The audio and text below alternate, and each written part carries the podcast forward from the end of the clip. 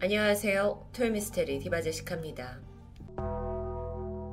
2012년 8월 4일 런던 올림픽 주경기장에서 남자 400m 달리기 경주가 시작됐습니다. 출발 신호와 함께 선수들은 다들 놀라운 스피드로 질주하고 있었는데요. 그 중에서는 유독 전 세계인의 특별한 관심을 받는 선수가 한 명 있습니다. 남아프리카 출신의 오스카 피스토리우스. 사진에서 보시는 바와 같이 그는 두 다리가 없는 의족을 끼고 달리는 선수입니다. 인간 승리의 스토리가 벌써 느껴지죠. 1986년 남아공의 한 부유한 집안에서 태어난 오스카는 선천적으로 정강이뼈 아래 부분이 정상적으로 자라지 않는 장애를 가지고 태어납니다. 결국 돌이 되기도 전에 두 다리를 잘라야 했고 이후 평생을 의족에 몸을 싣고 살아가게 되는데요. 그런데 그는 불리한 신체 조건에도 불구하고 유독 운동신경이 남달랐습니다. 의족을 착용한 채 럭비, 테니스, 달리기를 즐겼고요. 이후 피땀의 노력 끝에 스프린터, 즉 단거리 육상 선수가 되는데 성공합니다. 남아공 사람들은 그에게 blade runner다라는 별명을 붙여줬을 정도인데 그게 그가 이제 가지고 다니는 그 의족이 탄소 섬유 소재의 칼날 같은 모양이었기 때문이죠. 오스카가 17살이 되던 2004년 아테네 장애인 올림픽을 시작으로 해서 2008년 베이징 장애인 올림픽에서는 100m, 200m, 400m까지 모두 메달을 석권하는 기염을 토합니다. 게다가 2011년 우리나라에서 열린 세계 육상 선수권 대회에서는 무려 일반 선수들과 함께 경기를 치르면서 장애인 선수 최초로 세계 선수권 대회 메달을 획득하는 정말 엄청난 기록을 세웠죠. 이후 2012년 런던 올림픽까지 참가하게 된 그는 근대 올림픽이 개최된 이래 처음으로 육안으로 식별되는 장애를 가지고 육상 경기에 출전한 선수로 기록됩니다. 경기 결과는 비록 결승 진출에는 실패했지만 일반인과 막상막하의 승부를 펼쳤다는 것 자체가 역사적인 사건이었는데요.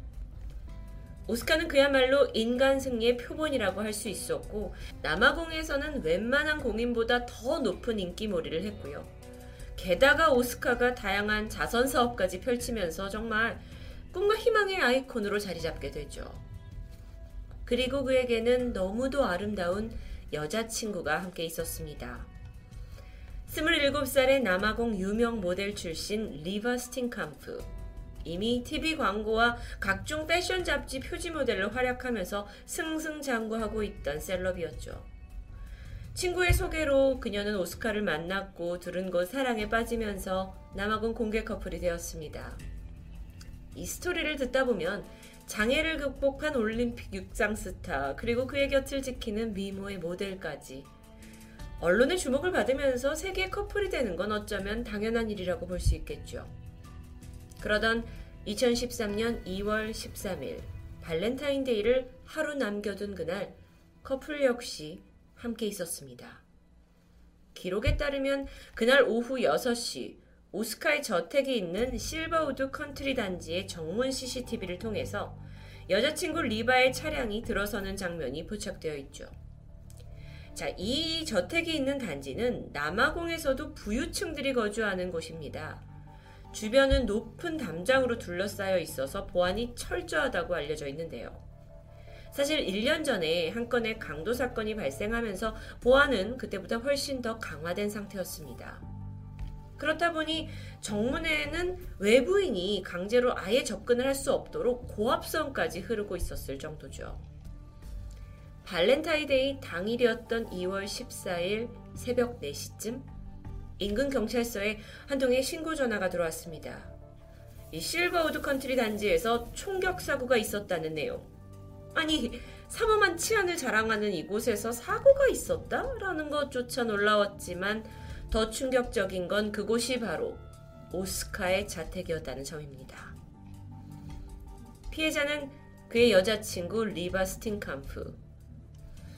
경찰이 저택에 출동했을 당시 그녀의 시신은 수건으로 덮인 채 거실 바닥에 눕혀져 있었습니다. 그리고 주변에는 상당한 양의 피가 흘러 있었죠. 누군가 지혈을 하기 위해 그녀의 팔에 붕대를 감은 흔적이 있긴 했지만 이미 머리에 심각한 총상을 입고 숨을 거둔 상태였는데요. 그리고 바로 그 옆에는 머리를 감싸진 채 괴로워하면서 눈물을 흘리는 오스카가 발견됩니다. 경찰이 그에게 다가가서 어떻게 된 일이냐고 물었죠. 오스카의 대답은 제가 총을 쐈어요. 두 사람의 다툼 끝에 벌어진 우발적인 살인이었을까요? 그런데 오스카의 주장은 예상을 빗나갑니다. 그의 증언에 따르면 전날 오후 10시 두 사람은 로맨틱한 시간을 보내고 있었습니다. 리바는 발렌타인 카드를 준비해서 오스카에게 건넸는데 이 안에 쓰여진 글귀는 오늘은 내가 당신을 사랑한다고 말하기 좋은 날인 것 같아요 라는 아주 달콤한 문구였죠. 이후 둘은 한 침대에서 깊은 잠에 빠지게 됩니다. 그러다 새벽 3시 문득 잠에서 깬 오스카는 침실과 발코니를 연결하는 그 문이 열려 있다라는 걸 알아챘어요. 그 잠들기 전에 닫는 걸 깜빡했던 겁니다. 그가 몸을 일으켜서 문을 닫으려던 순간 갑자기 침실 옆에 있는 욕실에서 낯선 소음이 들려왔습니다. 오스카는 누군가가 여기에 침입했다라는 걸 직감하게 되는데 사실 그날 이 집 정원에는 전날에 정원사가 두고 간 사다리가 남겨져 있었습니다. 그래서 누군가 마음만 먹은다면 충분히 그 사다리를 타고 발코니를 통해서 침실까지 접근할 수 있다고 생각했던 겁니다. 그 당시 침실은 조명 하나 없이 아주 컴컴한 상태였고 오스카는 잠을 자고 있었기 때문에 의족을 착용하지 않고 있었는데요. 그러다 보니 이 침입자를 공격하기엔 취약한 상태였죠. 그래서 그는 바로 침대 밑에 비상용으로 뒀던 권총을 꺼내 들었습니다. 그리고 두 팔을 지지대 삼아서 욕실 근처까지 갔고 크게 소리를 질렀죠. 거기 누구요? 하지만 아무런 대답이 들려오지 않은 채 그는 고개를 돌려서 잠든 여자친구를 향해 소리칩니다. 리바, 빨리 경찰에 신고해! 동시에 그는 닫혀져 있는 욕실 문을 향해서 네 발의 총알을 발사했습니다. 그리고 그렇게 한 차례 총격이 끝나고 정적이 흘렀을 때 오스카는 여자친구 리바가 침대에 없다는 것을 깨닫게 되죠. 앞에 있는 욕실 문은 여전히 잠겨 있는 상태였습니다. 그가 강제로 문을 열고 들어갔고 안에는 총을 맞고 쓰러진 여자친구가 있었죠. 남아공을 뒤흔들어 버린 세계의 커플 살인 사건. 지금까지 오스카의 주장을 들어보면 새벽에 욕실에 들어간 여자친구를 강도로 오인했고 결국 이런 비극을 맞이했다라는 진술입니다. 하지만 어쩐지 이 스토리가 경찰과 또 남아공 대중을 쉽게 설득할 수는 없었죠. 무언가 찝찝하다는 의혹은 좀처럼 수그러들지 않았습니다. 그리고 이후에 진실을 밝히려고 하는 이 공방 속에서 그동안 대중들이 미처 알지 못했던 영웅 오스카의 이면들이 속속 공개되기 시작하는데요. 주변 사람들에 따르면 오스카는 유독 여성 편력이 심하고 총기를 수집하는 취미가 있었다고 전해집니다. 훈련이 없을 때면 오토바이나 스포츠카를 타고 도로를 폭주하기도 했고요. 잠자리에 들 때는 꼭 자신의 곁에 권총과 자동소총 그리고 야구방망이를 준비해 놓았다고 하는데 근데 이런 뭐 사적인 취향만으로 살인범이라고 몰고 가는 건 한계가 있을 것 같습니다. 그런데 문제는 여자친구가 사망하기 한 달 전 친구들과 식당에서 모임을 가지던 오스카가 총을 보여주면서 장난을 치다가 실수로 다른 친구의 발을 쏠 뻔했다 라는 사실이 드러나면서입니다. 뿐만 아니라 4년 전에 한 파티에서 여성을 폭행한 전과까지 낱낱이 밝혀지는데요. 또 다른 제보자는 오스카가 늘 총을 지니고 다녔고 그걸로 여성들을 위협하고 군림하는 걸 즐겼다고 말하기도 했습니다. 물론 남아공에서는 허가 하에 총기 소지하는 것은 합법입니다. 장애를 가지고 있었던 오스카가 신체적으로 일반인들에 비해 좀 불리하다라는 점에서 총기를 가지고 다니면서 스스로를 보호하려고 했을 수도 있죠. 하지만 그의 성향에 대해서 기자들은 특히나 스포츠 전문 기자들은 입을 모아서 이 오스카의 어떤 강박과 불안 증세가 도가 지나쳐버린 거라고 말합니다. 그들은 알고 있었던 거예요. 사실 그가 굉장히 공격적인 데다가 일종의 피해의식까지 있어서 시합을 앞두고는 그 스트레스를 폭력에 가까운 분노로 표출했다라는 사실이었는데요.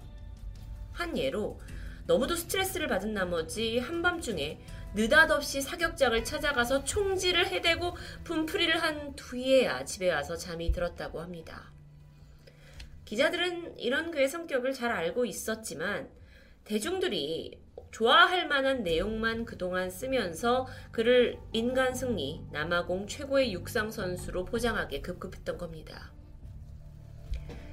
이후에 숨진 그 여자친구 리바의 친구들의 증언은 더욱 오스카에게 불리하게 작용했죠. 알고 보니 리바의 전 남자친구는 유명한 럭비 선수였습니다. 친구들에 따르면 최근 리바가 그와 다시 연락을 주고받았는데 그게 오스카가 너무나 집착이 심하고 폭력적인 성향을 보였기 때문에 이별을 생각했기 때문이다 라고 말합니다. 자, 이건 살인의 동기가 될 만한 아주 중요한 포인트였습니다. 만약 그녀가 전 남자친구와 연락하고 있다라는 사실을 오스카가 알았더라면 어쩌면 그 분노에 계획적으로 살인을 모의했을 수도 있으니까요. 결정적으로 사건 발생 시각인 새벽 3시. 저택에서 두 사람이 크게 언쟁하는 걸 들었다. 이어서 여자의 비명소리까지 이어졌다라는 이웃의 증언이 쏟아집니다. 분명 오스카는 어, 여자친구는 자고 있는 줄 알았고 욕실에는 아무 소리가 없었다라고 말했는데 다른 부분이죠. 자, 이쯤에서 그가 총을 발사했을 때의 상황을 되짚어보면 상식적으로 첫 번째 총을 쐈을 때 욕실 안에 있던 리바가 총에 맞아서 비명을 질렀다면 당연히 그는 알아챘을 겁니다. 그럼에도 불구하고 남은 세 발의 총을 연사했다라는 부분은 어떻게 설명할까요? 또 한 가지 이상한 점이 있다면 발견된 리바의 시신은 외출복 차림이었습니다. 그 전까지 여자친구와 함께 자고 있었다는 오스카의 증언과는 일치하지 않는 부분이었죠. 당사자는 어떻게 생각했을까요? 모든 의혹을 강력하게 부인하면서 나의 행동은 절대 고의가 아니었다. 모든 건 단순한 오해와 실수로 벌어진 거라고 주장합니다. 그 과정에서 대중들 앞에 나와서 생전 처음으로 자신의 의족을 벗으면서 억울함을 호소하기도 했죠. 자, 재판 결과가 나왔습니다. 법조계와 시민들은 오스카가 리바를 고의적으로 살해했고 이게 인정될 거다라고 예상했지만 사법부는 고의적 살인에 대해서는 무죄를 선고합니다. 다만 과실치사와 총기 소지 부분에서는 유죄를 인정받았고요. 2016년 징역 6년형을 선고받게 되죠. 당시 판사가 밝힌 정상 참작의 이유를 들어보니까 먼저 오스카는 의족이 없이는 상당히 불안한 상태인 것은 맞다. 둘째로 그가 화장실에 있던 사람이 침입자였 줄 알았다라고 오해했다라는 점. 그리고 사망한 리바를 살리기 위해서 노력을 했다라는 점이 밝혀진 것. 마지막으로 그가 진심으로 후회하고 있다라는 점을 들었는데요. 반대로 검찰에서는 6년의 형기는 너무도 짧은 게 아니냐 하면서 강력히 반발했고요. 결국 2017년 오스카는 13년 5개월의 징역을 확정받습니다. 일각에서는 오스카가 워낙 부유한 집안 출신이기 때문에 각종 인맥을 이용해서 사법부를 매수한 게 아니냐라는 의혹이 일기도 했는데요. 유전무죄, 무전유죄의 대표적인 케이스라는 주장이었죠. 실제로 오스카를 강력한 용의자로 지목했던 형사는 의문의 폭발물 테러가 일어나 버렸고 수사에서 제외됩니다. 석연치 않아요. 심지어 오스카가 선임한 변호사들은 남아공에서 손꼽히는 대형 로펌 출신들이었고요. 뿐만 아니라 이 사건으로 드러난 또 한 가지가 있습니다. 피해자인 리바의 부모님은 경제적으로 상당히 어려웠던 것 같은데 그래서 딸이 사망하기 전까지 남자친구 오스카에게 매달 생활비를 지원받고 있었다는 겁니다. 그래서였는지 리바의 가족들은 오스카에게 사실상 그 어떠한 민사소송도 제기하지 않았습니다. 세계적인 올림픽 육상 스타 오스카 피스토리우스 여자친구 죽음을 둘러싼 진실 공방이 계속됐는데 결국은 무죄를 선고받습니다. 그날 밤의 진실은 오스카 외엔 아무도 알 수 없겠죠. 하지만 적어도 자신의 손으로 사랑하는 여자친구를 잔혹하게 살해했다는 사실만큼은 결코 변하지 않을 겁니다. 토요미스테리 디바제시카였습니다.